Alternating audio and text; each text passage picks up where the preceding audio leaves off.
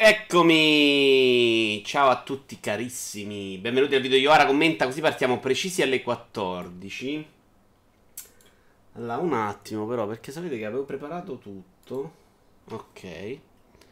Eh, volevo salutare i nuovi, quelli anche che conosco, dicendo che ho finito Caped, ma che stavo anche per battere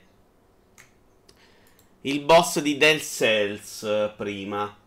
Dead Cells che continua a piacermi un sacco. No, no, non ce ne frega di questo. Ho sbagliato video. Ho fatto una preparazione incredibile in questo caso, ma continuo a sbagliare a cliccare. Eccoci qua. Allora, salutiamo Idi, Gogul, Giuliare, Omo Ragno, uh, Zio, Patarico. E mi sembra che mi sto scordando qualcuno? No, non è vero. Menarche, ciao. Usi Adablox come un cannibale con amici youtuber. No, in realtà ID lo uso solo per fare questa cosa qua. Infatti uso un altro browser. Opera. Eh, perché sennò altrimenti vedreste la pubblicità qua. Quindi alla fine rompevate le palle e ve l'ho messo. Ma non uso Opera io, uso Chrome. E poi c'è un sito della Lazio, la Lazio siamo noi, che su mobile si legge bene, su uh, sito internet senza adblock è inutilizzabile. L'ho usato per, per, far contento voi. Adesso devo essere anche rimproverato. Ho appena finito il secondo DLC di Final Fantasy XV, quello sul fotografo, ed è una cosa veramente imbarazzante. Io devo fare quello del cuoco ricchione. Vito dovresti riprendere pure tu. Guarda, proprio per il cuoco ricchione lo prendo. Tra l'altro, invece di insultare la gente con dei gusti sessuali diversi dai tuoi, zio, leggevo la, la news di qualche minuto fa di un locale a Roma che ha scritto tipo froci sullo scontrino a due ragazzi che erano andati a mangiare, una roba insopportabile. Nicar Reed, bella, Vito Icola su Twitch, finalmente di Becon, grande Nicar, benvenuto tra noi. Sì, devo dire che ho cominciato Nick a gennaio senza crederci niente, giusto per fare una live così, e invece mi sono divertito un sacco e ho deciso di continuare. Sono le 14 però, oggi facciamo però un riscaldamento uh, lento. Facendovi vedere delle limited che sono state annunciate questa settimana. Partiamo da Spider-Man. Tac, guarda qua già ho preparato tutto, una roba fenomenale proprio. Ciao Antonio. Sono appena morto a Dead Cells. Anch'io ho fatto un'altra run prima, Antonio, di Dead Cells. Sono andato molto bene, quasi ucciso il boss. Pensare che ti ho conosciuto su YouTube con il corso per videogiochi, come molti in realtà. Mi si follow, però non ti avevo mai trovato on. Beh, so quasi sempre qua, non ha mai acceso Twitch, Nick, dai. Non voglio riscaldare però voglio chiedervi un parere. Attenzione, c'è anche Jim, eccolo. A me questa limited invece piace un sacco. Devo dire che se non avessi comprato PlayStation 4 Pro di recente, me la prenderei di corsa. Il pad, come diceva anche Sixel, secondo me non è proprio il top. Ma la console con ragnone mi piace da impazzire. Non è detto che non venda PlayStation 4 Pro per prenderla. Guarda, mi piace un casino. Eh, costo 399,99 mi pare. Io sto cercando di sbloccare un'altra luna, ma il cacchio di ossario mi annentano sempre. Io le fogne patisco un po'. Ma non è stata annunciata solo questa bellissima PlayStation. Che adesso rimuterò. Abbiamo anche la limited di Resident Evil 2. Questa sì che costa una fracconata. Per il momento è stata annunciata solo in America. Uh, eh, 200 dollari solo GameStop. Dove me li sono messo i link? Eccoli qua. Solo GameStop. Eccola qua. Eh, e Debbie Games. Che in realtà io credevo fossero la stessa cosa. Uh, e comprende il gioco, e già è qualcosa perché erano partiti a un certo punto con le limite senza gioco. Confezione Special Deluxe, che sarebbe la scatola di cartone stupido. Pacchetto di DLC extra, vari costumi aggiuntivi per Leon e Claire. Arma Deluxe, Samurai Edge Albert Model. Soundtrack del gioco originale, statuetta di schifo da 3 centesimi, artbook Ben's File da 32 pagine, Bushore per scaricare la nuova soundtrack composta da 25 brani e un fantastico poster che illustra come l'edificio si sia trasformato da museo a stazione di polizia di Recon City. La buona notizia in 200 dollari, sì. La buona notizia in tutto questo è che non mi fanno neanche più gola queste limited. Quella di Hitman però mi piace un sacco. Allora, viviamo in un paese democratico, perché dovremmo ascoltare il parere di uno che non gioca, anzi non vuole giocare a Nioh Kingdom Hearts? Kingdom Hearts ti ho detto forse il 3. Nioh non ho mai detto no, ma lo devo trovare a meno. Il pad è un po' giocattoloso, ma la console non so perché. Vedi Antonio che c'hai del gusto anche tu? Parliamo di quella di Spider-Man. Per 200 dollari in America hai il topo cameraman. Ciao Matte! Ciao Naked! Quanta fuffa come al solito in realtà. Sono sempre che ci mettono. Anzi, che non mettono più sempre le cartoline. Perché di solito mettono le cazzo di cartoline che uno non le spedisce più da 200 anni. L'unica cosa che mi piace di quella PS4 è il ragno e il colore. Madonna, il colore rosso a me piace un casino. Ciao, Char! Che non ti vedo da un pezzo qua da me. Questa coletta di Resident 2 non mi fa impazzire particolarmente. Sì, la trovo orribile. Voshar. Vabbè, Voshar, Voshar. Borsa! Vaffanculo. Cellulare a me se c'è il motion allora lo dirò subito occupano solo spazio in casa questo è molto vero ce ne sono anche di belle però uh, buon pomeriggio a tutti ciao Nickel e andrei avanti con l'ultima limited annunciata questa settimana è come un deficiente però mi sono perso il link ma grazie a Dio me li ero salvati ah no è questa, or- questa è più brutta Attenzione, vi sorprenderò perché questa di Resident Evil 2 non era la più brutta, ma la più brutta è questa di COD. Di cui devo dire che secondo me qualche anno l'avevano fatte alcune belle. Perché io mi ricordo che quando fecero il visore notturno non la comprai, ma l'avrei voluta molto. Non ricordo perché non la comprai, sinceramente. Eh, e ho quella del frigorifero. Mai usato perché, tra l'altro, ho provato ad attaccarlo e fa il ghiaccio. Eh, non è un argomento, è riscaldamento questo, Matte. Riscaldamento mostriamo le limited, una cosa che ho aggiunto questa volta. Lo vuoi il visore notturno te lo regalo, se me lo regali io non schifo niente. Eh, il frigorifero l'ho provato ad attaccare anche in ufficio, ma fa il ghiaccio del cazzo dietro e quindi delle lattine a un certo punto esce fuori il ghiaccio. Beh, quindi è pure una schifezza. Questa bellissima limited di Call of Duty di classe, oserei dire, proprio veramente per uh, chi piace l'arredamento un po' raffinato. Ci abbiamo una copia del gioco, un mystery box da collezione, che non so neanche cosa sia ormai in Call of Duty il mystery box, però è sta roba coi teschi orrenda, che sarà poi tra l'altro, fosse fatta in materiale decente sarebbe anche carino, ma probabilmente è fatta tipo in cartone. Le fig pins degli eroi della modalità zombie, che sono queste in basso a sinistra. Sì, perché di solito mettono anche le toppe del cazzo per i giacchettini. Un puzzle per il decimo anniversario della modalità. Eccolo qui. Il primo numero del fumetto realizzato da Dark Horse Comics. Questo ci potrebbe stare. Delle litografie della modalità zombie. Un pop socket. Ma che cazzo come li chiamano? Tutto pop sta roba. Una confezione Steelbook. Che sarebbe la scatola del gioco. Icone limitate degli specialisti. Il Black Ops Pass Contenuti digitali aggiuntivi. In questa news di IGN non vedo il prezzo. Uh, no, vabbè, abbiamo finito. Partiamo con gli argomenti. Avete scritto qualcosa? Ti devi spaventare quando vedi fasi tipo e altro. Uh, questo commento è induismo. induismo. Mandami un indirizzo IPM. Ma che sembra. Ma perché c'hai il visore notturno, Naked? Ma è un tavuto? E solamente sono foglietti o al massimo skin. Buongiorno a tutti, ciao Doctor! Io credo sia una teiera, è bellissimo. La nave è bassa di mica. In, in, basso a sinistra ci sono le toppe, le pins e il terzo da sinistra. Ah, hai ragione, hai ragione, sono toppe. Sì, sì, hai ragione. Che cazzo sono le pin allora? Detto questo, con la mia abilità faccio sparire l'immagine di questa limited, faccio partire il video che dovrebbe essere quello giusto del primo argomento, ed è la città di Berlino finanzia Ubisoft con oltre un milione di euro e crea nuovi posti di lavoro.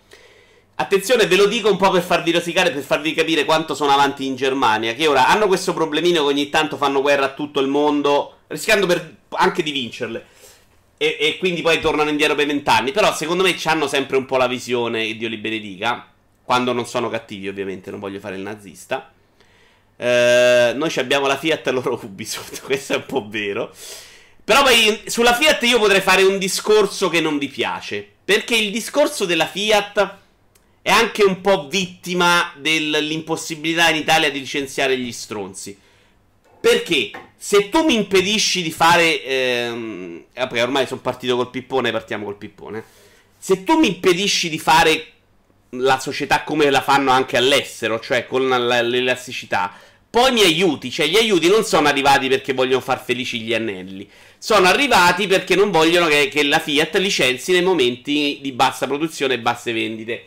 Nel momento in cui tu mi costringi a tenere tanta gente eh, e quindi lavorare male, perché avere persone in più non significa solo pagare più persone e quello l'ammortizzi col finanziamento. Tra l'altro i soldi li hanno dati per il panda, credo.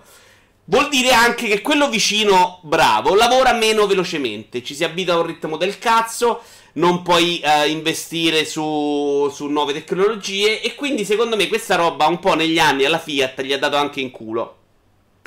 Eh, quindi non facciamo quelli, eh vabbè la Fiat è stata aiutata, sì la Fiat è stata aiutata in tanti modi, però se gli facevi fare un po' il cazzo che voleva, cioè adesso vendo di più, assumo di più, adesso vendo di meno, taglio un po' di posti di lavoro come hanno fatto poi negli anni e fatto adesso il presidente, adesso che non ricordo neanche più il nome, insomma, probabilmente avrebbe avuto meno problemi. Uh, vi volevo leggere quello che dice il sindaco di Berlino, che è fantastico. Il sindaco della capitale ha commentato la decisione del comune spiegando che vuole che la città che amministra da 4 anni diventa una calamita per attrarre le migliori menti creativi e le aziende migliori del mondo. Cioè, in un periodo in cui si sta parlando di extracomunitari, ma anche a Londra, eh, non solo in Italia stronzi contro i marocchini. Eh, anche Londra sta facendo molto muro verso gli italiani che vanno lì a cercare lavoro. Questo fa un discorso, secondo me, di apertura mentale e dice: Ok, creiamo lavoro per delle società importanti che in ottica futura, per come la vedo io, sono. Eh, Marchionne non mi veniva prima, grazie Charles sono quelle. Marchionne ha fatto il cazzo che gli pare. Eh. Marchionne è la Fiat che a un certo punto ha detto: Ma sapete che c'è? Io, se vi sta bene, faccio così. Se non vi sta bene, sucate. Ehm. In un mercato che produrrà lavoro probabilmente in futuro, quello dei videogiochi, sarà uno dei pochi settori che produrrà posti di lavoro. Perché se Amazon continuiamo a farla aprire ovunque con delle basi che con 5 persone fanno il lavoro di 700.000 no- negozi, probabilmente per un ragazzo che studia non ci sarà più possibilità di lavoro. Quello dei videogiochi potrebbe essere un campo. Investire adesso, in questo momento, in questo modo, finanziando l'apertura di studi di Ubisoft, potrebbe avere senso. Suoni come Berlusca, dice Jim. A proposito di FCA, hanno sostituito Marchionne alla presidenza della Ferrari. Vabbè, ma la Ferrari loro se la giostrano un po' così, cambiano spesso. Montezemolo ancora, no? Credo di no. Alle 14.17 venne risumato dal tavolo l'argomento licenziamento decretando la morte della live. No, Giuliare ci sta secondo me. Era un discorso che ha senso quando parli di lavoro e di finanziamenti. Perché c'era la battuta che aveva fatto sulla Fiat, aveva senso. Eh? Non è vero che noi non abbiamo finanziato delle società. Uh, secondo me, ecco, eh, non devi mai. Renzi non deve andare mai a dire ad Amazon: Sono contento che sei venuto qua. Questo è quello che penso io. Poi sarò sbagliato, sarò per un mercato più chiuso, ma vabbè. Tappa le orecchie, papà canta a Berlino, va bene di Carbo. Comunque, una bella visione. E ditemi se c'è qualcun altro in Italia che in questo momento sta facendo qualcosa del genere. Soprattutto in ambito videogiochi, dove l'Europa sta recuperando moltissimo dagli Stati Uniti e dal Giappone. Ci sono un sacco di studi. C'è la Polonia, per esempio. Non pensate che in Polonia eh, le cose stanno uscendo dal nullo. CD Projekt, per dire, aveva fatto sapere che aveva ricevuto un grossissimo finanziamento dallo Stato. Cioè, è un campo importante. È un campo che può crescere. È un campo che può veramente far uscire eh, dal nulla delle persone che possono fare un sacco di soldi. E, e io mi immagino. Io ho fatto delle live su Freeplay con anche Alberto Belli in cui si parlava di finanziamenti. Dico, mi immagino io vado in banca con una società salda che fa un milione d'anno di fatturato, con degli operai, un bel parco clienti, per farmi dare 15.000 euro di fido su una società solida, mi ridono in faccia, con una sorta di continuità con mio padre da 8 anni. Immagino uno che deve andare in banca a dire, guardi, dobbiamo fare il videogioco. Ehm ci dia, che ne so, 50.000 euro perché poi glieli ridiamo. Cioè, non, non, ti fanno neanche entrare in banca. Probabilmente ti sparano sulle porte girevoli. Sta lì, mentre stai lì col bottone a mettere l'impronta, ti sparano dentro e buttano via il cadavere. Vito lo dice Renzi con la borsa. Vaffanculo. Cioè, in Italia stanno facendo qualcosa in ambito videogiochi tipo Anna, no? Eh, I videogiochi in realtà qualcosa è uscito nell'ultimo periodo, ma secondo me non perché c'è dietro un giro di soldi decente, ma perché è diventato più facile eh, a livello di tool fare videogiochi che sembrano meno indietro rispetto a quelli più importanti. Eh, da quel punto di vista, secondo me, si potrebbe investire. Cioè, la crescita è là. Cioè, ma mettiti anche nelle scuole a provare a crescere in questo campo. E questo è il momento in cui puoi infilarti. Fra 15-20 anni, quando l'esport probabilmente sarà un fenomeno reale, ma non entri più, sei troppo in ritardo, no? E, e, vedi che in Germania ci pensano, in Polonia ci pensano, in Italia siamo qui a soffrire.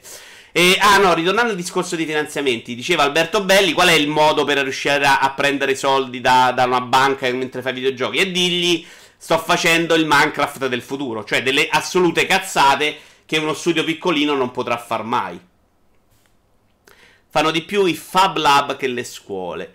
Sì, no, scuole zero, assolutamente. Cioè, le scuole quelle specifiche magari sì, tra l'altro c'è Simone Magni che insegna, insomma, ci sono delle scuole, dei corsi, forse più che scuole. Io parlavo proprio de- degli, delle scuole vere, cioè quelle in cui facciamo leopardi, porca troia. Leopardi. Va bene, andiamo avanti. Non ci avete troppo finanziamento perché probabilmente siete dei poveri pezzenti, vabbè, non fa niente. Allora, il presidente della Universal Society of Hinduism, Rajan Zed, spera che il gioco rispetti ogni elemento del... riferito a Beyond Good and Evil 2, che spera che il gioco rispetti ogni elemento dell'induismo rivelandosi allo stesso tempo accurato. Eh, cioè lui ha paura che questo gioco, che ha una città che si chiama Ganesha City, quindi non è proprio campata in aria, tra l'altro pare che la stessa persona avesse ehm, portato i stessi dubbi eh, riferito all'Uncharted, ehm, l'ultimo Uncharted uscito, l- l'espansione, che aveva tutta questa cosa dell'induismo. Questa news mi sembrava importante perché secondo me un po' tendiamo a sottovalutare questi aspetti nei videogiochi. Nei videogiochi si vedono pochissimo, eh. sto cercando di pensare a videogiochi in cui si è trattato in modo decente il tema della religione. Uh, e non me ne viene in mente tantissimo. In Italia non ci stanno i Venture Capitalist, mi diceva Alberto pochissima roba. Uh, Okami. Okami tratta la regione, Amoragno? Far Cry 5 secondo me non lo fa. Cioè, Far Cry 5 lo vende come argomento, ma dentro il gioco veramente... Non, non è proprio religione, tratta più di queste sette un po' separate. Comunque mi chiedevo se fosse il caso di trattarlo, di un argomento di non trattarlo. In realtà, se andiamo a cercare, uno degli argomenti più scottanti dell'essere umano. Cioè, intorno alla religione ci gira probabilmente ancora delle grosse rivalità. E, e, lo dico ridendo un po' in tono sarcastico, non ridendo veramente. Cioè, mi sembra un argomento centrale dell'umanità. Il fatto che nei videogiochi, eh, eh, nel cinema già un po' di più, insomma sia praticamente assente. Sto, sto nel, nel, facendo mente locale nel frattempo e cercando di capire. Però non mi sembra, ecco, in Uncharted il tema della religione non c'è, non c'è, non c'è stato un videogioco in cui si scontrano um, esattamente per quel motivo musulmani e cristiani, per dire. Ci stanno i terroristi che tendi un po' ad estrapolare dalla religione non come argomento, ma prende il folklore religioso giapponippo, come trama in un certo senso, l'ha Naruto per dire. Eh, sì, però sai che lo mettono sempre come contorno, come, come come suppellettile più che come argomento centrale. Forse in Dead Space, sapete, in Dead Space c'era un po' di questo, di questo argomento. Comunque penso che gli italiani si facciano notare nell'ambito video col potenziale delle loro protezioni, non con gli aiuti, e per questo li trovo ammirevoli e lo trovo ammirevole. In realtà a Jim non si fanno proprio notare tantissimo, un pochino, ma non troppi. Rise of Tomb Raider col tipo con le mani bucate, dice zio che lo metti ovunque. Non lo fanno perché come ti muovi rischi di pestare merda di questi tempi. Questo è un po' vero, Doctor. Cioè, il rischio è assolutamente quello. Però il cinema è un rischio che corre. Cioè, il videogioco vuole maturare, deve andare a toccare anche certi argomenti. Quando uscì la notizia di Far Cry 5 che doveva essere una roba religiosa addirittura gli, gli estremisti cattolici si incazzarono. Io dissi, ma nella vita Ubisoft uh, può fare una roba del genere. Cioè, Ubisoft non, non ha la voglia, secondo me, di andare a buttarsi su una rogna tanto grossa. E oh, non mi viene in mente niente di particolare in realtà in questo senso. È un po'. Un po' un peccato, secondo me eh, sul fatto che i videogiochi possano trattarlo malamente, Onestamente non mi sembra il caso di Beyond Good Evil 2. Che sì, lo userà secondo me. Attenzione, a un certo punto si vedeva Ganesha City. Vediamo se la trovo un attimino al volo. Eh, che la usa un po' come cultura pop, cioè fondamentalmente. Ganesha City e Good and Evil. Effettivamente il rischio c'è. Mentre secondo me in Uncharted era trattato molto meglio.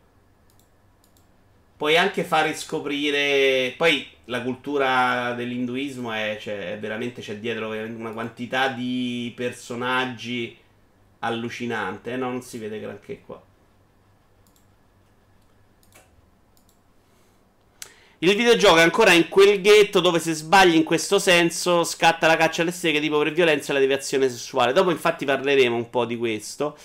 Il coraggio non la voglia. Beh, no, secondo me anche. Sì, coraggio e voglia. Pillow Tennis parla di divinità che sono state letteralmente create dagli uomini.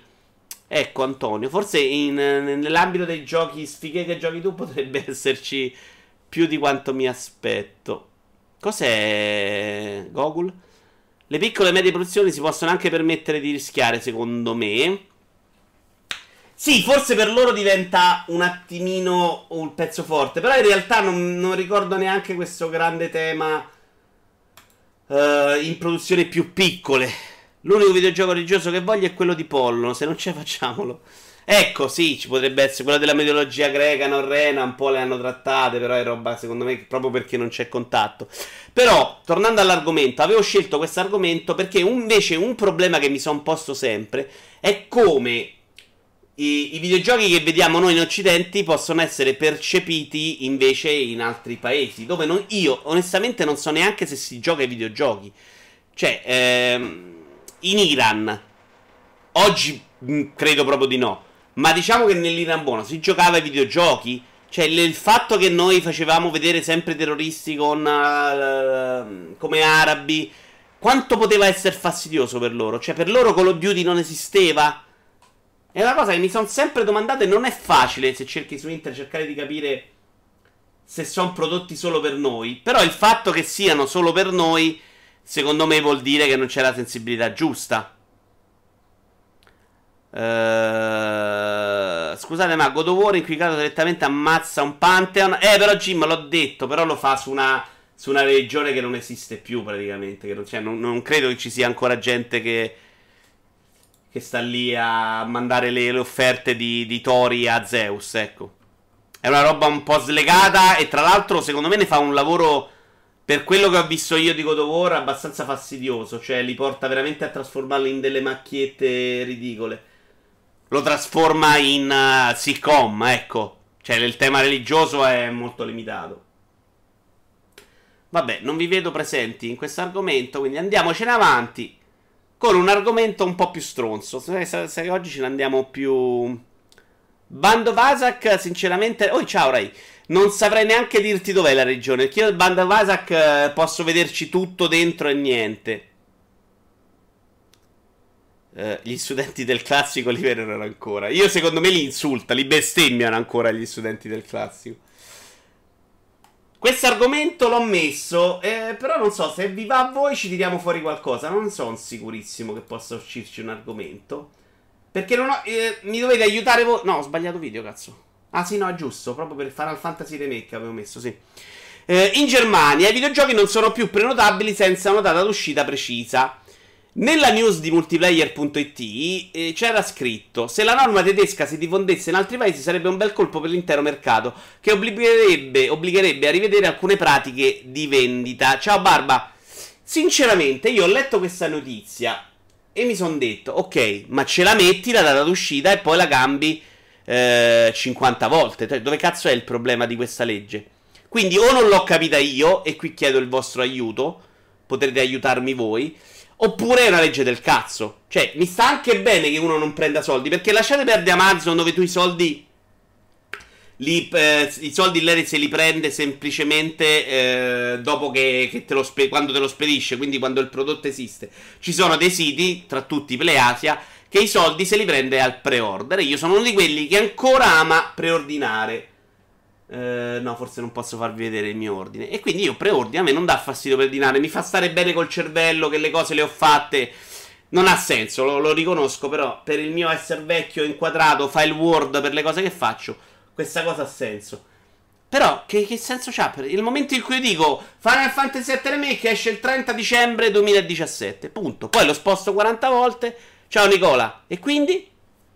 E perché non lo fanno? Cioè, lo sviluppatore di videogiochi, secondo voi, ha paura a dire esco il 30 dicembre 2017? Oppure esagero, dico 30, 31 dicembre 2019, e, cioè, diciamo due anni avanti, e.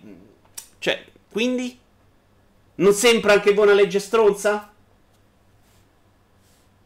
Non state dicendo niente, però. Ah, eccolo qua.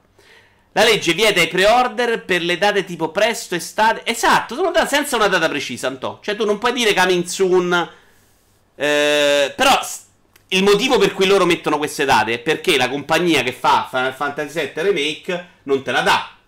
Nel momento in cui sai che c'è questa legge, invece che dire mai, dici 2022.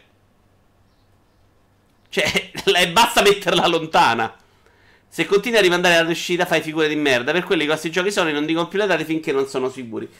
Però questo è vero. È cambiato molto il mercato negli ultimi anni su questa cosa del cambiare la data d'uscita. Anche perché se dai la data d'uscita per i bilanci, per le azioni, può essere un problema. Però nel momento in cui c'è questa legge e sai che questa cosa ti porta soldi anticipati, ma in realtà li porta solo ai distributori sui pre-order, probabilmente. Ma che cazzo te ne frega a te? Cioè, tu la, la metti lontana. Però loro in realtà possono prendere soldi anche negli store digitali prima. Quindi avrebbe tutto il senso. Quindi, nel momento in cui sai che lo fai per questa legge che hai messo una data lontanissima. Oh, prendi Final Fantasy vecchio e dici 2022. Cioè, se, se il giocatore lo informi e sai che è una data placeholder, diciamo, ma non cambia proprio niente. Cioè, ma se, se, me lo voglio prenotare perché no, anche dando i soldi. Perché in realtà, Nicola, credo che loro puntino sulla, puntino sulla gente che non è ben informata. Cioè, questa cosa di mettere una data. Ehm, per dire, dieci anni fa, probabilmente su uno store Amazon c'era Shenmue 3 o su altri siti. Quindi loro incamerano soldi molto prima. Nel frattempo tu muori, i soldi se li sono presi. Con Amazon non vale perché, ripeto, loro, ma anche che stop, se li prendono solo al momento della spedizione. È chiaramente un comportamento al limite dello scorretto. Spellpound cosa? Beh, pure lo stabilire la riuscita c'è un'importanza strategica. Non penso che la puoi sparare a cazzo troppo avanti. No, lo faresti solo per incamerare i soldi dei pre-order nel momento in cui c'è una legge. Se quei soldi sono effettivamente importanti. Eh, Naked dice ovviamente è una forma di garanzia per l'acquirente. È quello di dargli una, una scadenza. Sì però la scadenza la puoi dare anche sbagliata e questo secondo me è il grosso limite. Cioè se mi dici ok, devi dire una scadenza e se non la rispetti per sei mesi ti, ti penalizzo, allora sì. Fatta così, secondo me avremo un po' di date rimandate continuamente. Oppure semplicemente rinunceranno ai soldi dei pre-order. Io non so quanta gente preordini, onestamente. Secondo me ha poco senso per ordinare titoli che non hanno ancora una data d'uscita. Vero, Ray, vero, assolutamente. Mm, che è una cosa che non faccio neanche io. Eh, perché probabilmente chi lo fa, lo fa col, senza sapere quando esce il gioco. Poi che la cosa si possa girare, questo non lo so. Quello con i dialoghi Marco è cancellato, non ricordo il nome. Eh, Spellbound, no, Spellbound si chiamava. Spellbound è il titolo giusto, non Vabbè. Io non preordino tipo da mesi. Sì, poi quello cancella, ti ridanno i soldi e ci sta. Un minuto di silenzio per Amazon Italia che tra i giochi prenotabili PS4 a Metroid Prime 4. Ma davvero, grandissimo. Dice Pata. Totto che se non è il gioco della vita, dopo un mese costano già il 30% a meno. Il Day One ha poco senso con vari titoli che ci sono oggi. Questo è vero, ma io sono stronzo. A me il Day One, anche come esperienza di vivere il gioco insieme all'uscita con gli altri, continua a piacere ancora molto. Secondo me il modo migliore di viversela oggi, se vuoi fare quello che risparmia soldi, è comprare al day one, giocartelo nel momento top del gioco, rivendertelo subito dopo, quindi rimettendoci veramente una cazzata di soldi, parliamo nell'arco dei primi due mesi. È il motivo per cui si sono molto abbassati poi il tempo che impiegano a scendere i giochi. E ricomprartelo quando lo trovi in super offerta. Siamo ancora nell'argomento sono ricco. No, è un gioco vecchissimo per come quanto quello di Camiglia era Scalebound. Infatti non mi, non mi sembrava Spellbound. Va bene, comunque sta cosa di preordinare io non l'ho capita, non l'avete capita neanche voi, sinceramente, mi sembra di capire, e quindi abbiamo dimostrato di essere degli imbecilli. Uh, Steam, Valve ha bloccato l'aggiunta di contenuti per adulti. È anche un'altra news al limite questa, avevo detto che era una settimana un po' più fiacca. Uh, c'è stato un casino di Steam in questi anni, sinceramente. Eh, qui faccio vedere intanto un video con i 14 giochi troppo sexy per Steam. Eh, Steam ha chiaramente, eh, si è chiaramente presa sta patata bollente tra le mani. Eh, aveva innanzitutto tolto tutti i contenuti discutibili. C'è stata la shitstorm, aveva deciso no, li ributto tutti dentro. Adesso invece pare che abbia cominciato a valutare caso per caso eh, per decidere cosa mettere dentro e cosa togliere fuori. È un discorso complesso perché eh, nel momento in cui ti dai il potere a una cosa come Steam, ma anche come a Apple per lo store, tu comunque stai limitando la libertà ed è difficile poi che loro siano in grado esattamente di capire eh, dove può esserci satira e dove c'è semplicemente una bambina con delle tette di fuori. Che è una cosa su cui Steam invece sta dando molto addosso. Cioè, eh, gli anime a cui siamo abituati sono sempre un po' al limite tra pedofilia, eccetera, eccetera. Homo ragno, bla bla bla, tette, tette, tette, bla bla bla. Eh, il Day One è per gli appassionati per i giochi che non calano. Eh, per i giochi Nintendo sono gli unici che non calano.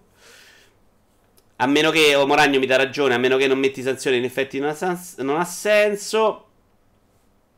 Il link al video su Final Fantasy era per Final Fantasy VII era per il discorso delle prenotazioni fatte in tanto anticipo. Sai quanti soldi alcuni distributori si sono presi su Final Fantasy VII Remake?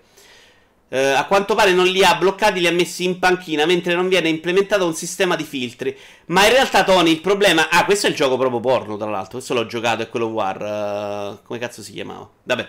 Il problema è che non gliel'ha detto, non ha comunicato niente agli sviluppatori. Pare che lo stia facendo perché alcuni sono tornati online, altri non tornano online. Eh, io sono convinto che un sistema di filtro debba esserci. Ma addirittura secondo me deve esserci anche per quanto riguarda la qualità. Cioè il fatto che Steam abbia deciso di buttare dentro tutto, pure la mondezza, secondo me è una roba negativa per i giocatori. Sono molto più per il sistema prima digitale per le console. Quando usciva semplicemente un prodotto finito. Diciamo che da PlayStation in poi hanno cominciato veramente a buttare fuori della super merda incredibile. In realtà no, eh, i videogiochi erano falliti anche anni prima per il discorso della mondezza. Quindi no, difficile. Però una roba come l'Apple Store in cui puoi mettere dentro la roba schifosa, o la roba come Steam in cui puoi mettere dentro i giochi solo per rubare le carte, secondo me è abbastanza delirante. È il classico specchietto per le allodole. Steam è pieno di giochi merda a prescindere dal peggi. Sono d'accordo, esattamente quello che dicevo. Continuano a tenere tutto quelli qua, ma non contribuisce a rendere la piattaforma esule da truffe. Però sai che ID, lì il problema è far capire eh, dove può spingersi Steam. Se un gioco è brutto graficamente e brutto nei controlli, ma c'ha un bel messaggio, può passare secondo te? Cioè, cos'è la cosa importante? Che sia tecnicamente all'avanguardia, che dica qualcosa. Cioè, perché limitarmi e non farmi. Perché limitarmi e non farmi arrivare un messaggio che può essere valido quanto la grafica in quel caso, no? Perché Steam non può farlo e quindi lo lasci solo nello store del cazzo nello store, nel suo sitarello abbandonato? Ah, ma questo è il gioco proprio porno che ho giocato io. Fare attenzione con le dirette. No, ma l'ho giocato credo anche con voi. Non devi you a show. Lo store di Steam è gestito dalle scimmie che battono a casa una tastiera. Ma eh, beh, guarda, guarda, Antò, quello dell'Apple Store non è che è meglio. E in Apple Store ci dovrebbe stare addirittura un sistema di, di, di qualità. Ma non mettono già il vincolo sul video. Uh, buongiorno signora. Che ce l'ha questa ragazza, Giuliare? Ci vuole per farlo anche per gli acquisti. La questione controllo dei videogiochi ha senso. Semmai è discutibile che non l'avessero fatta ancora prima. Se bloccasse l'assetti flip e giochi finti, si ridurrebbe il numero di titoli di un 80% a occhio.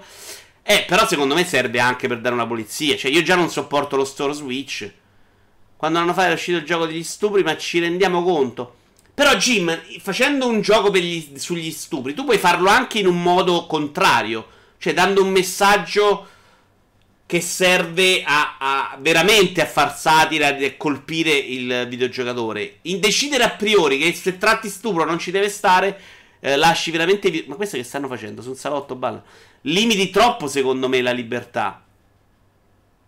Eh, non insaltare il mio panzone preferito dopo. Stone21 si è appena abbonato a Twitch Prime. Ciao Stone21, sei mesi consecutivi. Stone, ti sto cercando di chiamare da due giorni. Vaffanculo. Se rispondi, ti voglio bene.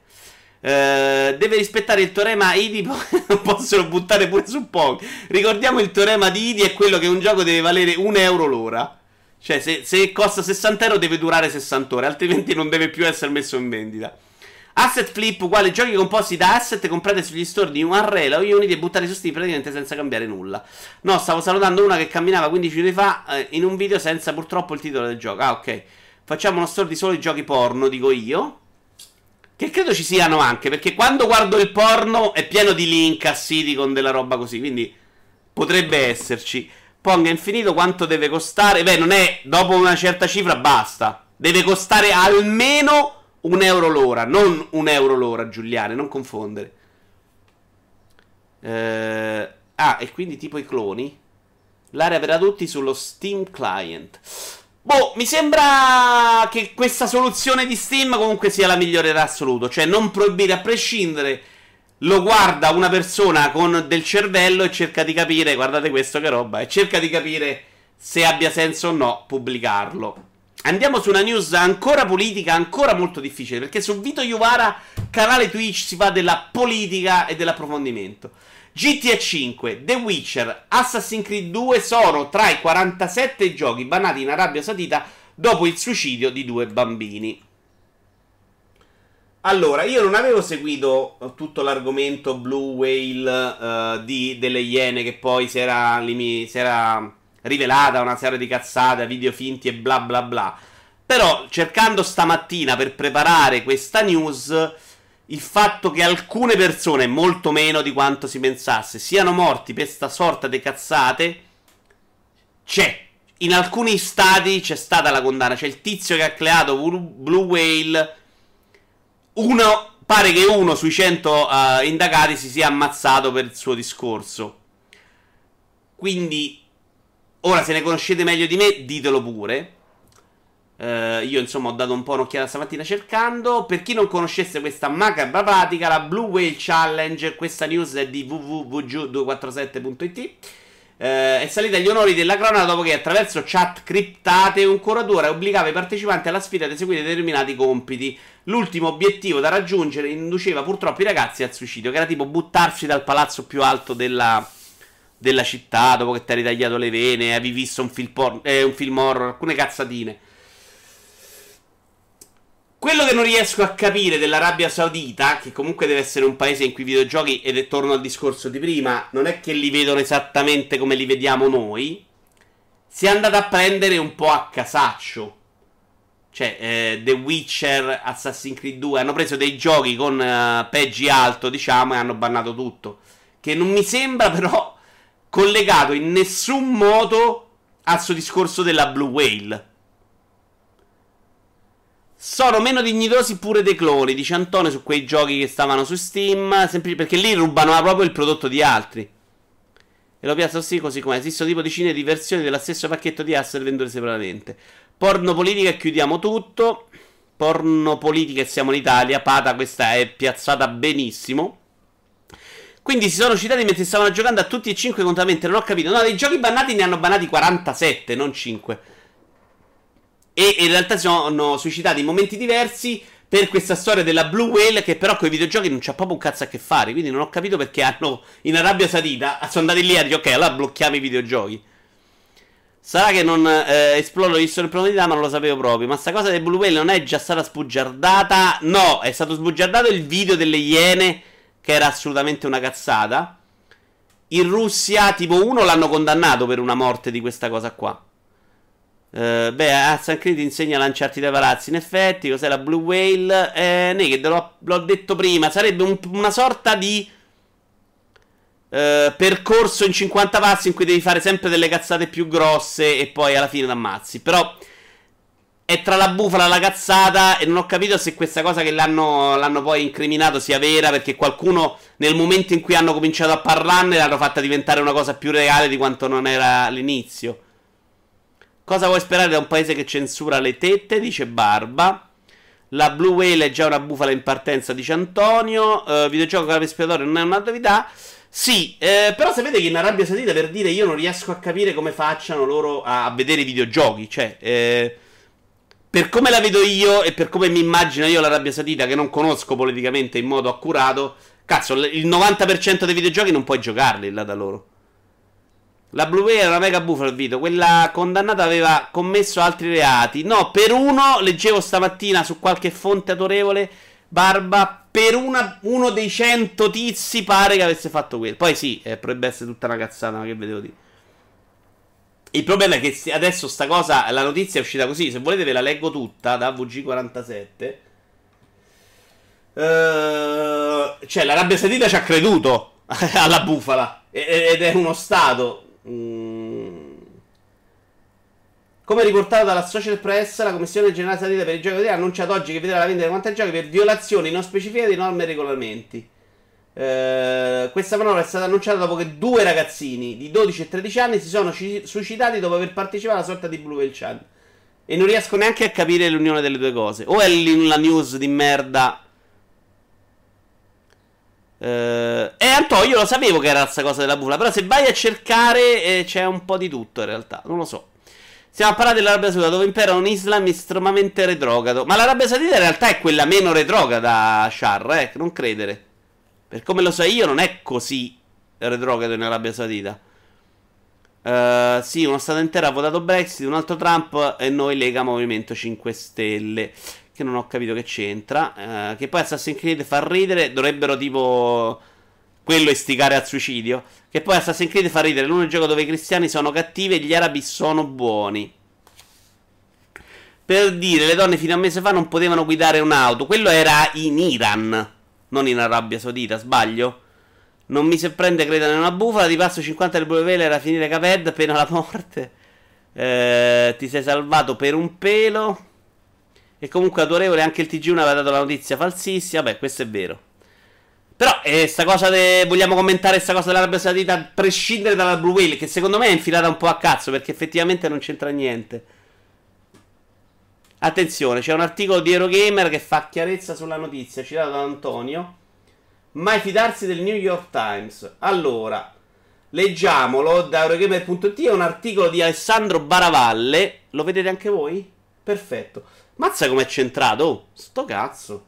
Un nuovo report di Gear Nuke sembra tuttavia indicare che. Ah no, solo nella giornata di ieri vi abbiamo parlato di una notizia molto particolare proveniente dalla Saudita. Una notizia che univa due casi di Blue Whale Challenge, delle sorte di sfide online, come alla decisione di vietare quantesi giochi da cui spiccavano nomi come OK, Assassin's Creed 2 e The Witcher. Un nuovo report di Nuke sembra tuttavia indicare che la in questione non sarebbe a tutti gli effetti in realtà, ma un caso di pessimo giornalismo da parte del New York Times e della Associated Press. Ok, quindi è sbugiardata a sottolinearlo l'Head of Communication di Ubisoft Middle East, Malek Tafa, una persona che è considerata il ruolo ricoperto, indubbiamente dimestichezza ciò che accade in Arabia Saudita. Tefa è intervenuto su Twitter criticando apertamente il lavoro dell'Associated Press. Questo articolo non propone alcuna fonte di qualsivoglia tipo, correla decisioni di divieti che sono vecchi di anni, su giochi che sono anche più vecchi con eventi scollegati e la moda della Blue Whale Challenge. Non hanno contattato alcun publisher o associazione per chiarire la situazione L'Arabia Saudita ha dimostrato di saper progredire nel proprio lavoro con i publisher di videogiochi e stanno impostando le linee guida del rating a varie regolamentazioni locali. Eh, desiderare davvero che la stampa facesse luce su questo argomento evitando il sezionalismo. In, in, definitiva, no, l'Arabia Saudita non ha vietato questi giochi dopo le morti. Hanno in realtà organizzato nuovi comitati e lanciato campagne per educare le persone sulle minacce del cyberbullismo, che ci sta di più, e la comunicazione online non supervisionata dagli adulti. In particolare, quindi l'Arabia Saudita è chiaramente avantissima a noi. Ciao Cori! eh, in particolare per quanto concerne bambini e teenager. Negli ultimi anni l'Arabia Saudita sta permettendo l'uscita di un numero sempre maggiore di videogiochi anche considerati potenzialmente possibili di divieto. Soprattutto in passato produzioni come God of War, Far Cry 5 e The Witcher 3 sono regolarmente usciti nella nazione, anche se l'ultimo ha dovuto subire alcune modifiche. Ecco finalmente un po' di chiarezza, ci scusiamo per essere citati di una fonte teoricamente autorevole come il New York Times. Cosa ne pensate? Allora, facciamo i complimenti intanto a Erogamer.it che ha dato la smentita a uh, me da Melodio dello stronzo, a New York Times merda. E bravo Antonio che ci ha linkato questa smentita. Quindi eh, l'Arabia Saudita fondamentalmente è meglio dell'Italia per quanto riguarda i videogiochi. Bravo che usi AdBlock, ho già risposto prima su AdBlock, lo uso solo per fare questa live. Porca miseria, questo è il browser e Opera, io non lo uso. Mm, Vito sta tentando di vedere di giocare in mia. Sta uh, tentando tutte per farsi buttare fuori da Twitch. Politica, porno, suicidio, religione. Eh, qui, eh, qui non si scherza, eh. Si capiva da un chilometro che era una cazzata. New York Times, cioè, però vi rendete conto che New York Times è quella che dà le news. Vabbè. Eva Grimaldi, Gabriel Calco, era una canzone di campagna, l'ho cresciuto io, la carne fresca mi è sempre piaciuta. Possiamo parlare anche di questo per cortesia. Allora, beh, minchia, New York Times non è autorevole adesso. Come video prepara una puntata con qual è il paese di cui non so solamente un cazzo. X perfetto, parliamo. No, in realtà sceglievo, scelgo le news dalla roba più interessante. Andiamo avanti. Microsoft lancerà la nuova Xbox prima di PS5, secondo Pacter. Allora, sfruttiamo questa notizia, visto che di Pacter ce ne frega il giusto. Questo è un video preso un po' a cazzo, che dice Xbox Scarlet League Microsoft Next Gen Xbox will arrive in 2020. Per dire, visto che ne abbiamo già parlato, mi sa una volta durante le tre, per dire secondo voi quando usciranno le console di nuova generazione. Guardate che figata sta roba fisica. Uh, io sono abbastanza convinto che a Sony non convenga uh, sbrigarsi. Sono convinto che per i giocatori sia un bene aspettare ancora un po'. Perché mi pare che da parte dei giocatori non ci sia nessun tipo l'esigenza di avere roba tecnologicamente migliore. Uh, l'unico limite è che non possono fare su console il 4K a 60 fps. L'hanno detto più volte. Quindi vorrebbero spingere a quello. Però ai giocatori gli dai il 4K farlocco, sono contenti, vanno in giro, in giro a giro che è il 4K delle meraviglie, quindi ma che cazzo gliene frega a loro? Quindi probabilmente l'unica che può smuovere i tempi è Microsoft. Eh, Pacter diceva che per lui uscirà nel 2020, ma se Microsoft dovesse anticipare un pochettino, Sony probabilmente gli andrebbe dietro e correrebbe ai ripari. 2020 stiamo parlando di comunque, beh, un anno e mezzo. Secondo me è troppo poco, anche per Microsoft, che deve comunque, se ha cominciato davvero adesso con i nuovi studi, per avere una line-up decente ha bisogno almeno del 2000, Natale 2021. Cioè, secondo me gli servono almeno 6 mesi, un anno in più. E Sony la vedo arrivare dopo, secondo me, in questo caso. Ma per quale motivo Sony dovrebbe adesso uccidersi? Vediamo cosa ne pensate. Eh, da quando c'è il nuovo giorno dei principi le cose stanno cambiando, ma che sia il paese arabo più progressista proprio no. Char, mi informo meglio, però ero convinto che fosse uno di quelli messi meglio nell'Islam moderno. Mm, e poi si lamenta che l'app lo dà offline. Ovviamente è un bochettaggio per i temi trattati. 2020 per IDI. Jim dice 2019. Eh, Doctor dice: Io ho detto fine 2020. Jim dice: Presentate a inizio anno. Tra l'altro, la notizia era uscita addirittura perché si era parlato di nuovo hardware alla Gamescom e poi pare sia il pad. Presentate a inizio anno, a tutte e due tu, vendute da novembre per inizio vacanza. Cioè, tu dici a Natale dell'anno prossimo? No, mai nella vita, secondo me. Il problema è che esce prima, esce meno performante. Beh, dipende quanto è poi distante dalle altre, però, Barba.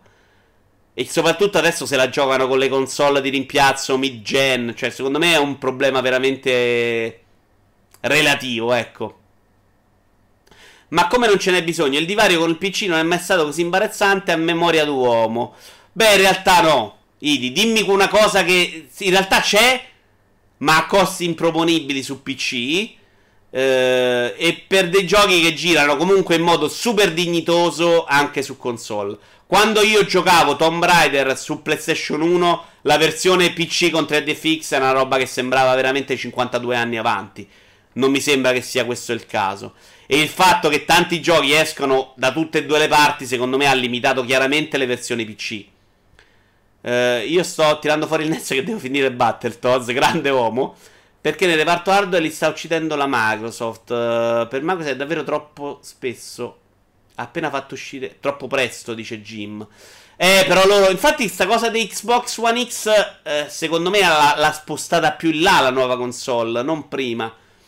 Sarà tipo finale di corsa a tappe di ciclismo tutta tattica. Ready 999 dice: Sono d'accordo con te, Cori. Ma se ti regalano una borsa Microsoft, eh, vende meno. Ma molti dicono che l'Xbox è uno dei sogni bagnati di molti gamer per console. Beh, è una Xbox One X, parliamo. È una bella console. Tecnicamente dicono tutti che sia impressionante. Però è arrivata quando non serviva più a niente. Cioè, a quel punto Microsoft, fossi stato in Microsoft, avrei aspettato un po'. e lanciato la nuova generazione. Cioè, adesso aver messo questa console in mezzo ti fa perdere un altro po' di utenza, che è quella PCista per lo più, che dirà, ha un'altra console, ma sai che c'è? Ma vattene a fanculo, spendo i soldi su PC. Presentata alle 3 2019, dice Cori, esce nel 2020, ho una fonte affidabile, Vito. 2020, ah ok. La, la peggior battuta che tu abbia mai fatto qui dentro, Giuliare, ne hai fatte di brutte. Aspettano solo il taglio di pezzo finale. Jim è, è convintissimo, cazzo.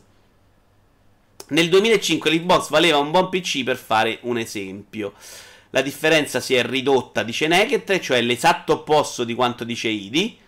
Quindi adesso dovete lottare nel fango e stabilire chi ha ragione. Ho dovuto spendere 900 euro per un PC capace di far girare in Full HD una console 450 euro capace di far giocare a 4K per 60 fps o meglio fa go- No, G, questa è una cazzata. Cioè, il PC non puoi confrontare la spesa con la console. Cioè, se fai un PC solo da gioco devi fare un'altra cosa. Il PC fa mille cose. Cioè, il mio processore per cui ho speso di più è, è, è costa tanto perché fa 73 cose insieme. Eh, la console fa solo quello. Non era battuta, hai detto mele. Ah, io ho detto mele, ok. Ok, allora Giuliare ti chiedo scusa. Uh, deve ancora nascere la battuta più brutta che tu abbia fatto qua dentro. Non esiste un titolo oltre il decente che gira a 4K nativi a 60 fps.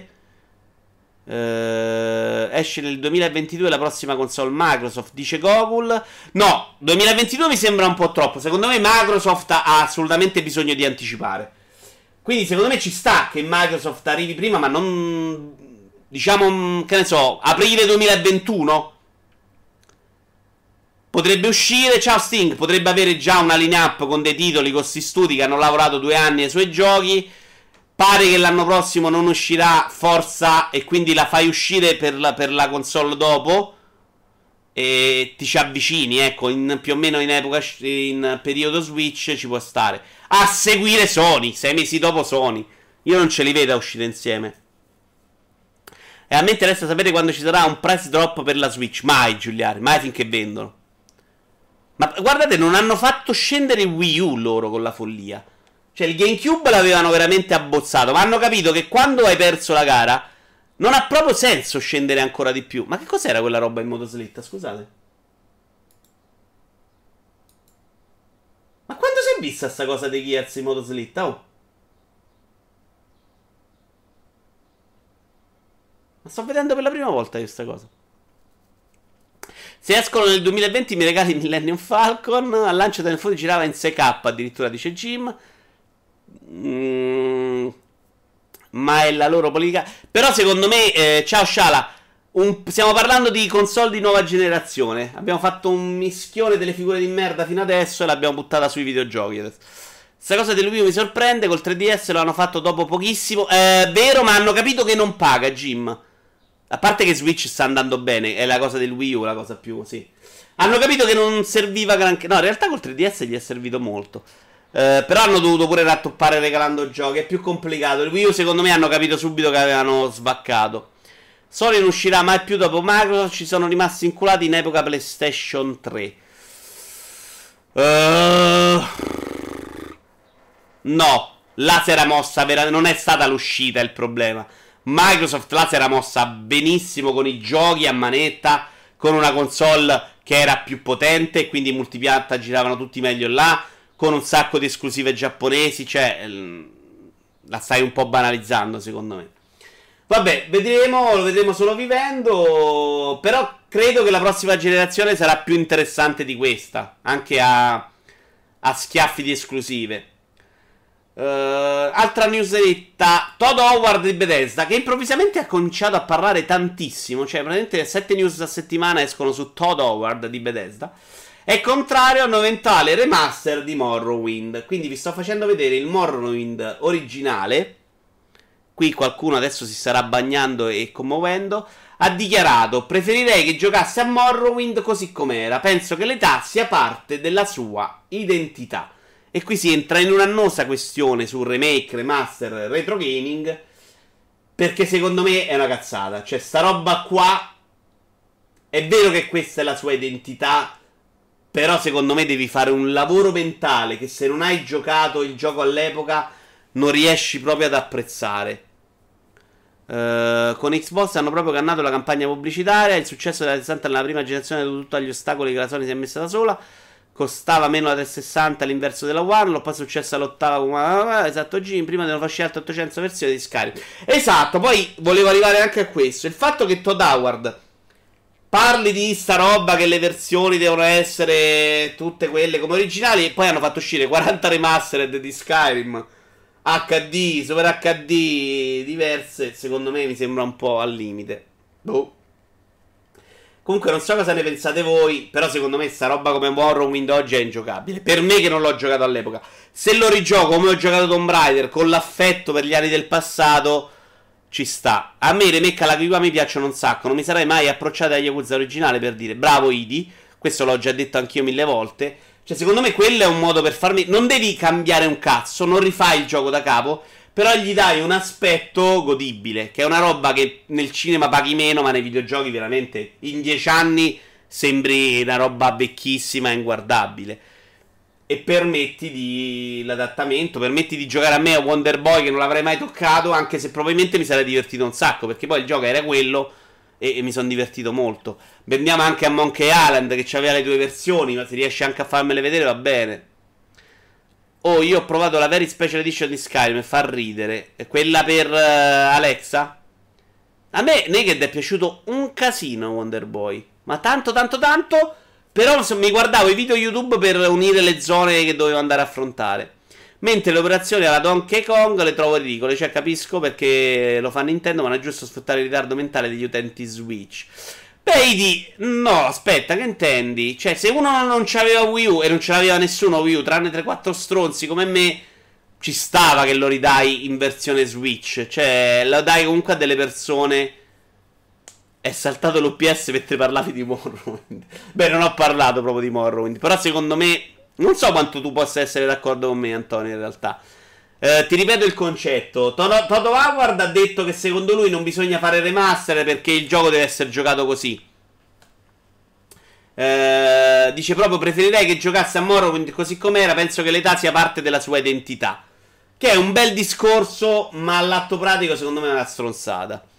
Perché dicevo, Antonio Pizzo, che se l'è giocato all'epoca, lo vede così, comunque ha tutto un altro rapporto. Esattamente come io con Tomb Raider. Io lo gioco così, mi sparo nelle vene. E il Maria non ti ho visto arrivare, però, eh. Già esistono mod che svecchiano parecchio Morrowind, bravo.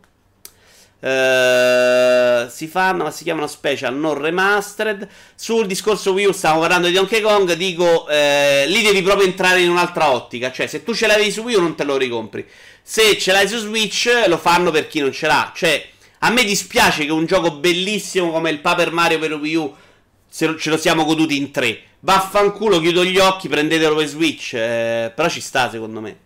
Non lo metti a 60 euro per una conversione che sarà durata tre giorni lavorativi al massimo, opinione mia. Ma là non si tratta di conversione, si tratta proprio di vendere il gioco la prima volta facendo finta che il Wii non sia mai esistito. Cioè, non è una conversione, là è il gioco, è uscito pure 5 minuti fa. Cioè, fosse uscito dieci anni dopo avresti ragione tu.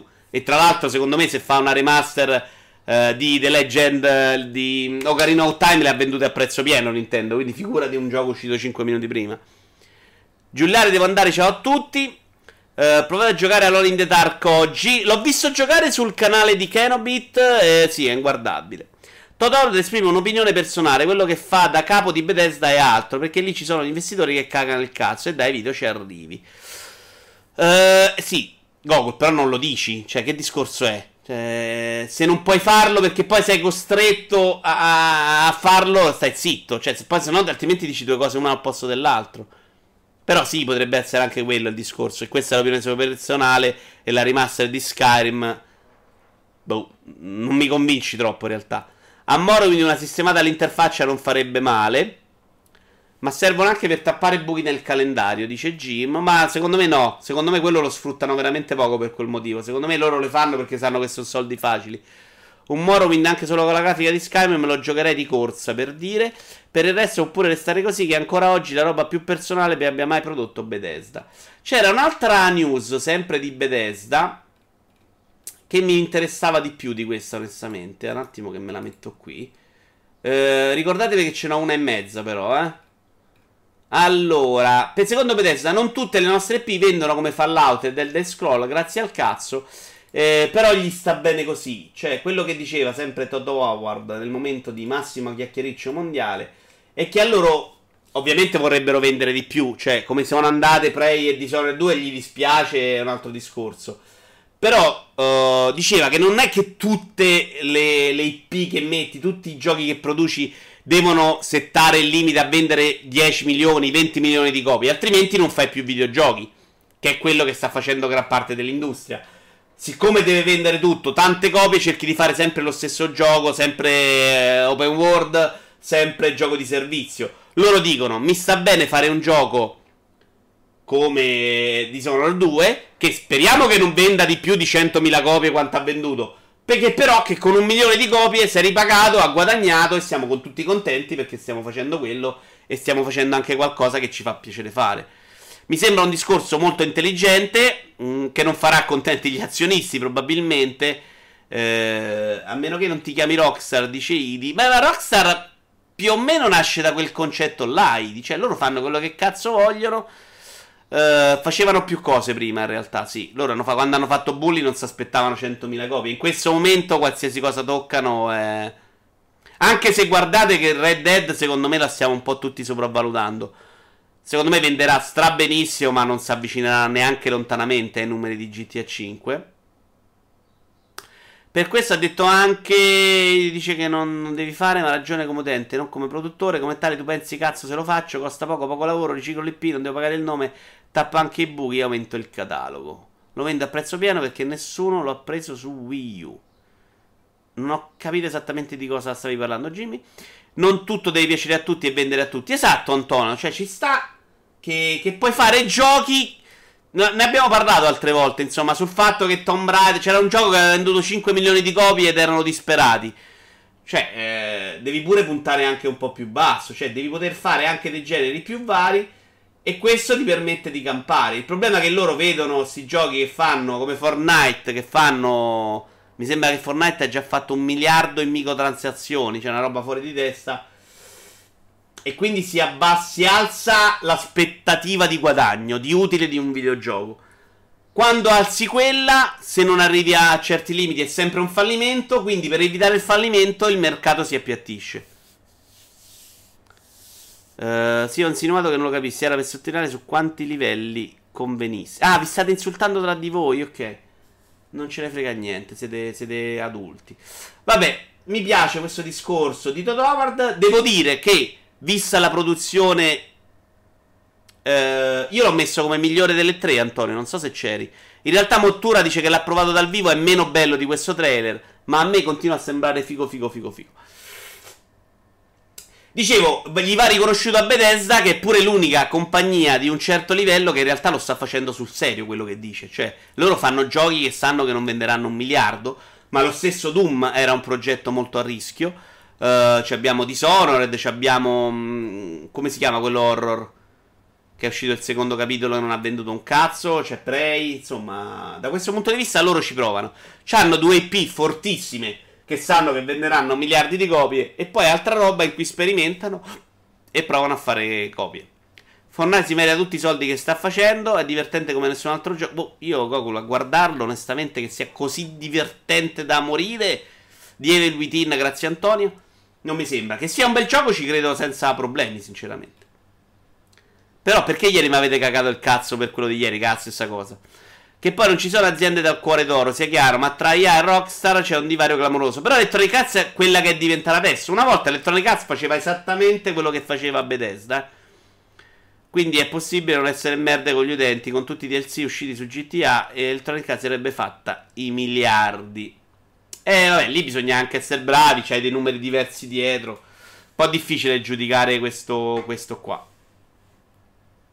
Epic Games nella prossima generazione di console si dovrà gestire l'Uncanny Valley, che è una roba che si ripete praticamente sempre da almeno 20 anni, da quando più o meno seguo questa industria io con più attenzione. Vi faccio vedere il film di Sira- Siren Behind the Sun, che era fatto con la Real Engine. Uh, la cosa interessante che dice questo tizio di Epic, cioè il CTO, Kim Library, Eh, dice che molti videogiochi hanno inserito le feature di questo Siren Behind the Scene per lavorare su, sui volti e migliorare questo aspetto dell'Uncanny Valley. Quello che dice poi nell'articolo, nella news che è di multiplayer.it, è che arriveremo nella prossima generazione al punto che sarà veramente fondamentale sistemare questo aspetto, altrimenti veramente avremo, non so, immagino sappiate tutti cosa sia l'Uncanny Valley, cioè è quel contrasto che l'uomo ha, quel fastidio che abbiamo noi esseri umani ehm, nel vedere qualcosa di digitale, quanto più si avvicina alla realtà. Cioè, se una cosa è eh, Crash Bandicoot, non hai nessun fastidio. Nel momento in cui il volto è reale e, e, e spinge al realismo, abbiamo più fastidio se non è proprio perfetto. Io vedo questo filmato ed è effettivamente tanta roba. Ma devo dire che ci sono un sacco di videogiochi che secondo me hanno migliorato molto i volti. E devo dire che, per esempio, in God of War, eh, dove c'era una grossa differenza fra Kratos e i personaggi. Madonna, questa è impressionante comunque. Tra Kratos e i personaggi secondari, l'effetto mi dava veramente più fastidio. Cioè, c'era anche la strega, che è un personaggio principale che non era fatta in quel modo, che era veramente, ve lo rimetto, perché ve lo rimetto, che secondo me lì si vedeva molto. Uh, guarda gli ultimi for Speed, qui parlate sempre da di voi. Il problema di Tony Arts è che vuole diventare un colosso economico prima di diventare bravo a fare quel che produce. Bravo Jim, questo ci sta. Certo che se me lo fai fotorealistico, una situazione di 120 a 30 fps ballerini ma sai che secondo me quel problema ID per molti è proprio inesistente? Cioè, non sono convinto che sia così importante. Sono convinto che però non ti deve sparare in faccia il problema. Il fatto è che parte ci riesce perché i soldi ce l'ha. Ah, ok, stai ancora parlando di LA. Il mio prof di robotica sta studiando l'Uncanny Valley da un 4-5 anni. E ha detto che l'unica cosa da fare è fare pupazzi umanoidi, ma non fotorealistici. Ma perché a voi questo personaggio qua dà fastidio? Cioè, seriamente? Dove cazzo sei? Eh, no, no. Cioè, guardate che differenza quando mette suo filtro qua. Questo ti dà fastidio. Così non ti dà fastidio. Cioè, io così non trovo nessun fastidio. Ma anche la roba di Detroit non mi ha dato nessunissimo fastidio. Come ti è andata la live di multi? È andata veramente bene bene. Ci siamo divertiti un sacco. Uh, mi sale la carogna solo a pensarci, Cori. Mm, lo dici te che non ci sono reazioni con Crash. no, non parlavo del gioco. Cazzo, questa è perfetta. Sì, ma guardate che ci sono videogiochi. Per esempio, in Detroit, dove non sono così perfetti, ci stava. Io, per esempio, invece, in un gioco che fu osannato all'epoca, Eleanor, per il fatto delle cose facciali, provai un fastidio. Mi sembrava completamente tutto innaturale.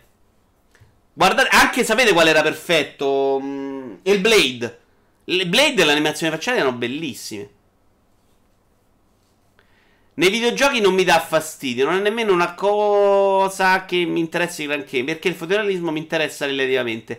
Il problema si porrebbe nella realtà nel caso in cui il caso di robot e umanoidi, almeno credo. Antonio, stai già pensando ai robot che te lo succhiano? Ma veramente, Antonio? Nei film loro puntano molto più sul pupazzo, cioè se guardate tutti i cartoni CG gli umani sono veramente dei pupazzotti, non si avvicinano neanche lontanamente a livello di animazioni con la roba reale. Puntano proprio al personaggio stupidino. Per me eh, sono quelle cose più difficili per conquistare un effetto realistico. Parlava di luce e colori. Concordo con Tony. Pensa che fastidio il robot che dice cinigia. Detto questo, che non me ne è fregato un cazzo, direi che arriviamo all'ultima news, che è addirittura sugli sport, che è l'argomento proprio principe, che vi piace sempre tanto.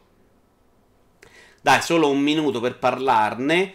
Eh, praticamente negli esport sono arrivati con i controlli antidoping. L'ESL, che è la società quella dove è andato a lavorare, tra l'altro ESL Italia Simone Trimarchi. Mi sto prendendo la news perché non mi sono preparato un cazzo su sta news. L'ho messa un minuto prima di andare live, scusatemi eh, ha deciso che durante i tornei eh, videoludici metterà l'antidoping. che è una, una, delle condizioni in cui anche quelli del Comitato Olimpico avevano detto che non avrebbero, cioè, mh, sarebbe dovuta essere obbligatoria. Ah, no, attenzione, mi, ho sbagliato anche il link, ho fallito tutto. Non so se siete d'accordo, mi sembra assolutamente il primo passo se vuoi fare dello sport vero, cioè se vuoi trasformare l'e-sport del vero sport, secondo me l'antidoping ci sta tutto. C'è gente che si mobba per fare live su Twitch, immagino possano girare belle anfetamine in quell'ambiente. Sì, ma il doping è, cioè, è tipo anche la Red Bull o una, una passicchetta. Qualsiasi cosa altra di prestazione base deve essere proibito. Chi non pensa così è russo, dice Idi. Mi sembra corretto, dice Naked. Uh, L'Aderol si vede tramite esami del sangue. Beh, esami del sangue loro vedono se ti sei bevuto un caffè di troppo, il Maria. Cioè, se sono fatte bene, l'antidoping vede proprio tutto tutto. Le Red Bull è assolutamente vietata, ovviamente. Cioè, della. Nello sport nessuno può bere Red Bull. In uno sportivo vero, in competitivo. Assolutamente, ma sapete che il caffè è proibito nello sport, eh? Allora, vediamolo, vediamo. Facciamo dell'informazione sana. Che magari sto dicendo una cazzata. Red Bull è doping? Secondo me assolutamente sì. Perché anche la caffeina puoi berne veramente pochissimo. Io ricordo mio padre ci ha avuto una squadra di calcio. Loro potevano bere un caffè, ma era tipo uno al giorno. Tolto che tu ti bombi come un tossico ad ogni live, se proibisco la red su Twitch sei fregato. Ben, viene annullato il mio aver finito. Ehm, capendo. Attenzione. La fonte però è redbull.com. Prendiamola un attimino per che si è fatta che risponde alla domanda. Red Bull contiene qualche sostanza dopante? Red Bull Energy Drink non contiene alcun tipo di sostanza dopante, né il suo uso è vietato agli sportivi professionisti. Ho detto una cazzata. Nel gennaio 2004 la World Anti-Topic Agency, WADA, ha rimosso la caffeina. Ah, l'hanno tolta nel 2004 dalla lista di sostanze dopanti. L'International Olympic Committee ha concordato con questa decisione. Scopri di più eh, sul consumo di Red Bull durante lo sport. Nel 2004 il caffè l'hanno messo. Quindi non puoi bere Red Bull neanche in live. Per questo non, uh, non ti ho mai visto berne. No, in realtà ne ho bevute. Le lobby della caffeina hanno sganciato la Maxi Tangente nel 2004. Uh, eh, sport senza doping, bevande energetiche. Qui, qui, c'è un articolo che non è redbull.com. Si chiama Sport senza doping. L'esercizio integratore delle bevande energetiche possono essere considerate nocche quando si pratica un'attività sportiva. Recentemente alcuni studi hanno esaminato l'utilità e la tollerabilità di queste sostanze nel migliorare le prestazioni sportive mentre per alcuni componenti di integratori delle bevande non è chiaro quale sia l'effettivo impatto sulle prestazioni sportive. Tutti gli studi concordano nell'osservare che l'uso di alti dosi di integratori di grandi quantità di bevande energizzanti per lunghi periodi può creare problemi per la salute degli sportivi che li assumono, quindi mi muoio. In particolare, l'associazione delle diverse componenti di queste sostanze può portare all'insorgenza di effetti avversi a livello del sistema cardiovascolare o gastrointestinale in alcuni soggetti del sistema nervoso Pertanto queste sostanze non possono essere considerate completamente nuove, però non è doping, assolutamente. Allora il tuo finire caped vale, assolutamente è stato riqualificato eh, durante questa live. La Coca-Cola avrà pagato bei soldi per riabilitare la caffeina. Per gli esport, qui state tutti nel complotto, però sia Idi che check. Per gli esport, quando si parla di antidopi, parlano di farmaci tipo Adderall e simili. Attenzione, non essendo noi di drogati come il Maria, che sapetelo è molto forte quando gioca online, ma a questo punto comincio a notire dei dubbi. Adderall sono combinazioni e farmaci soggetti a prescrizione medica usati per il trattamento del disordine di iperattività noto come ADHD e per la narcolessia. Il farmaco stimolatore cognitivo aiuta, ma cazzo, scusate, al contrario, cioè sia per narcolessia che per quando sei troppo Aiuta il mantenimento della concentrazione agendo sul sistema nervoso. Adderall è composto da quattro sali, di due enantiomeri e di anfetamina. Ah, grazie al cazzo. A dosi terapeutiche, Adderall provoca effetti come euforia, desiderio sessuale, un miglior controllo. Ah, quindi lo prendi per bombare, Elma. Un miglior controllo cognitivo. A queste dosi essa induce effetti fisici come riduzione del tempo di reazione, che quindi nei videogiochi è assolutamente fantastico, resistenza alla fatica e una maggiore forza muscolare. Al contrario, dosi molto più elevate di Adderall possono compromettere il controllo cognitivo, provocare una psicosi, ad esempio generando paranoia. Gli effetti collaterali dell'Adderall variano ampiamente da un individuo all'altro, ma più comunemente includono l'insonnia, la bocca secca e la perdita di appetito. Il rischio di sviluppare. Quindi è ottimo per le diete, come tutte le anfitamine in realtà. Il rischio di sviluppare una dipendenza è basso quando Adderall viene usato come prescritto a dosi giornaliere abbastanza basse, come quelle utilizzate per il trattamento dell'ADHD. Tuttavia, l'uso quotidiano di Adderall in dosi giornaliere po- e più elevate rappresenta un rischio significativo verso la dipendenza. Dovessi distribuire l'Adderall agli spettatori, mi sembra una droga fantastica, tra l'altro. Verrà inchiso nel Guinness 2018 come primato per essere Vito e aver battuto Caped. E se uno ha il decifi, decifi, deficit dell'attenzione. Nello sport io credo che tu debba segnalare alcune cose, possa segnalarle se sono mediche. Eh, ma deve essere tutto molto chiaro e nelle dosi prescritte. Se quella roba salta troppo, semplicemente non puoi fare sport agonistico. Quindi riesci a vincere una battaglia di ora con una mano sola. Sì, Vito senza offesa, però uh, l'informazione falla fuori live. Beh, no, fa parte di questo live, era, fa parte dell'argomento. Ma porca miseria, Jim. Che cazzo. Siamo pure alla chiusura di oggi.